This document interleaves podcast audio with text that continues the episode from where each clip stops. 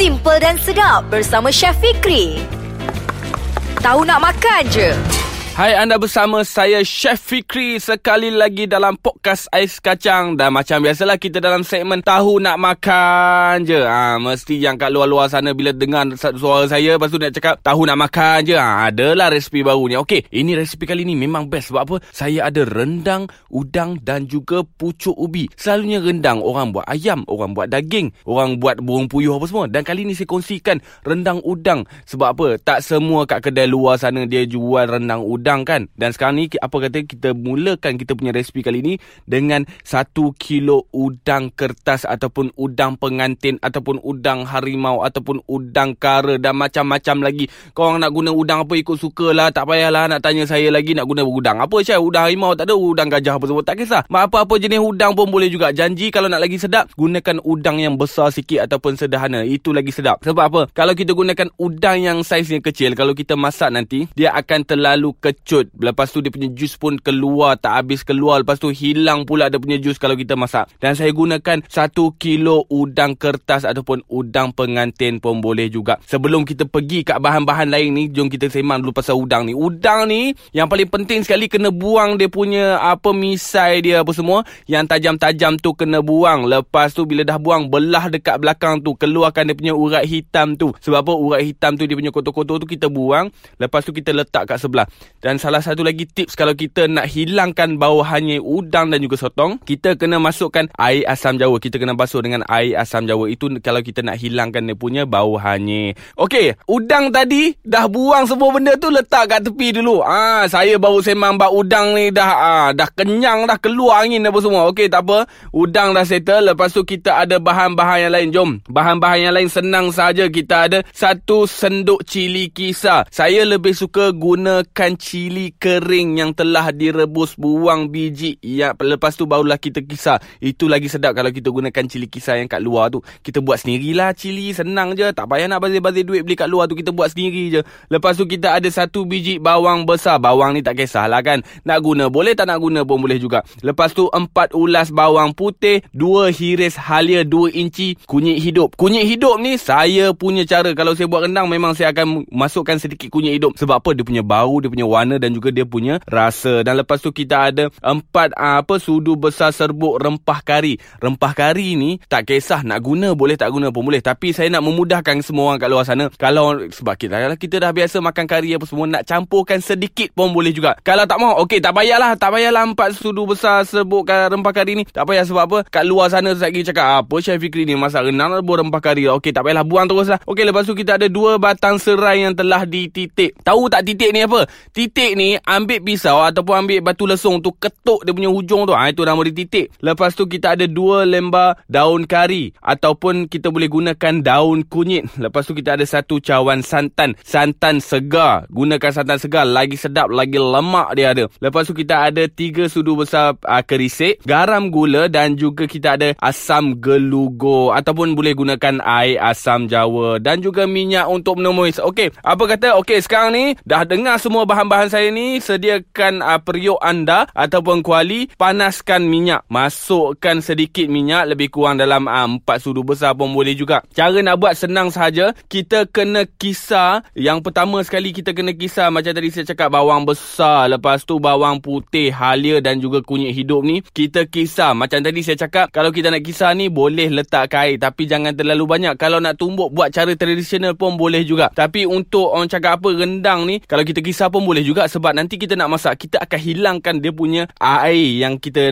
masa kita menumis tu, kita nak hilangkan air kisaran tu.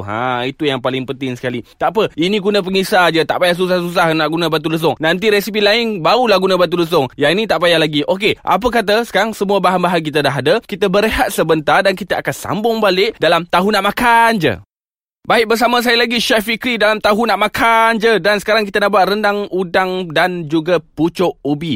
Tadi satu barang je saya cakap apa tu, iaitu pucuk ubi. Ambil semua bahan-bahan dah ada, pucuk ubi lupa pula. Okey, pucuk ubi ni dah buang, dah basuh cantik-cantik, letak tepi. Nanti kita akan masukkan dalam kita punya rendang udang. Okey, dan seterusnya bahan-bahan yang saya cakap tu yang telah dikisar tu, kita kena pastikan kita tumis api yang perlahan. Okey, nak buat rendang ni macam-macam. Rendang Minang, rendang udang, utara, rendang selatan, rendang tengah, rendang macam-macam lagi, timur selatan apa semua macam-macam ada. Dan cara nak buat pun lain sikit. Ada yang suka gunakan krisik, ada yang suka basah-basah, ada yang suka kering-kering. Tapi untuk saya punya rendang udang dan pucuk ubi ni, kita gunakan yang basah-basah sikit lah, baru sedap kalau masuk dengan udang ni. Dan lepas tu bila kita dah kisar dan juga kita dah tumis, pastikan tumis tu lebih kurang 15 minit ataupun 20 minit. Tumis je, gunakan api yang perlahan, bagi betul-betul keluar dia punya air yang kita kisar tadi. Dan dia tinggal dia punya dia punya pati tu. Yang lain tu jangan risau. Saya lebih suka kalau nak masuk nak masak ataupun nak masukkan air, saya akan masukkan air waktu last tu baru saya akan masukkan air lah. Dan kita akan masukkan udang. Bila tumis betul-betul apa semua, masukkan udang tadi. Udang tadi itulah akan keluarkan dia punya jus udang tu pula. Jus udang ni bila dah keluar masuk dalam kita punya rendang, boleh bayang tak dia punya bau udang masuk dalam kita punya kuah rendang. Oh, memang sedap. Dan kita tersalutkan, maksudnya bahan tumisan tu kita kacau sebati dengan kita punya udang. Lepas tu biar dia keluar dia punya jus-jus apa semua. Bila dah keluar macam tu, barulah kalau kita nak masukkan santan. Santan segar, kita gunakan santan segar. Janganlah guna santan kotak. Boleh nak guna santan kotak, tetapi dia punya tekstur lain, dia punya rasa dia ada sedikit lain. Saya lebih suka gunakan santan segar. Dan saya kalau nak masuk macam rendang ni, selain kalau kita nak masukkan air biasa, kalau kita nak tambah air bagi banyak, jangan masukkan air biasa. Kita gunakan air perahan yang kedua, kelapa parut tu. Kelapa parut tu kita buat perahan kedua kan, cair kan. Masukkan air tu. Janganlah masukkan air biasa. Air tu yang buatkan lagi sedap. Sebab apa? Dia ada perisa kelapa dalam tu. Lepas tu barulah kita masuk santan pekat yang perahan pertama tu. Kita masuk, kita kacau semua, biar dia basah-basah sikit. Lepas tu masukkan pucuk ubi dalam tu. Bila dah masuk pucuk ubi dalam tu, masak lama sikit. Boleh nak masak sekejap, tapi masak lama. Biar pucuk ubi tu betul-betul lembut. Lepas tu biar yang rendang tu, kuah-kuah rendang tu masuk meresap dalam pucuk ubi. Itu paling sedap. Kalau kita makan pucuk ubi tu, kita gigit, oh memang menarik rasa dia.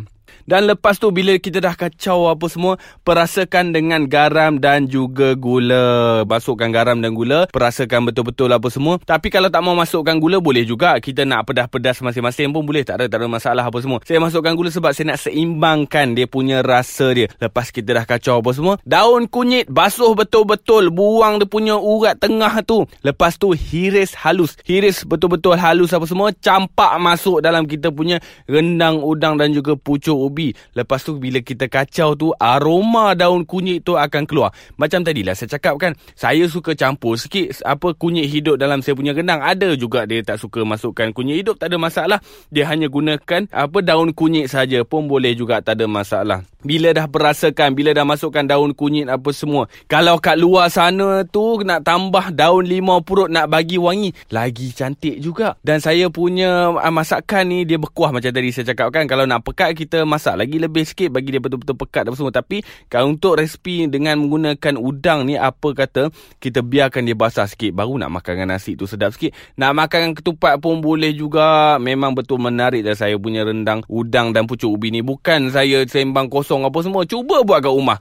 Bila dah dengar saya ni, buat dekat rumah. Memang dia punya rasa ni memang sedap. Saya tak tipu lah. Sebab itulah saya kata tadi, boleh kalau nak masukkan serbuk kari. Sebab kari tu, kalau kita guna serbuk kari, gunakan serbuk kari udang dan juga ikan. Oh, lagilah bertambah menarik kita punya masakan, lagi bertambah sedap dan juga aroma dia lain daripada yang lain. Dan ada juga rendang udang ni ataupun rendang yang biasa-biasa ni, dia gunakan cara minang. Minang ni dia gunakan macam cili kisar tu apa semua. Lepas tu dia masukkan warna kunyit sikit apa semua. Dia basah. Selalunya minang ni selalu buat macam rendang burung puyuh macam tu. Dan inilah saja. Macam tadi saya cakap, dah masukkan daun kunyit apa semua, kita biarkan, tutup api, dah siap dah kita punya rendang udang dan juga pucuk ubi. Okey, sampai berjumpa lagi bersama saya Chef Fikri dalam Tahu Nak Makan Aje. Bye-bye.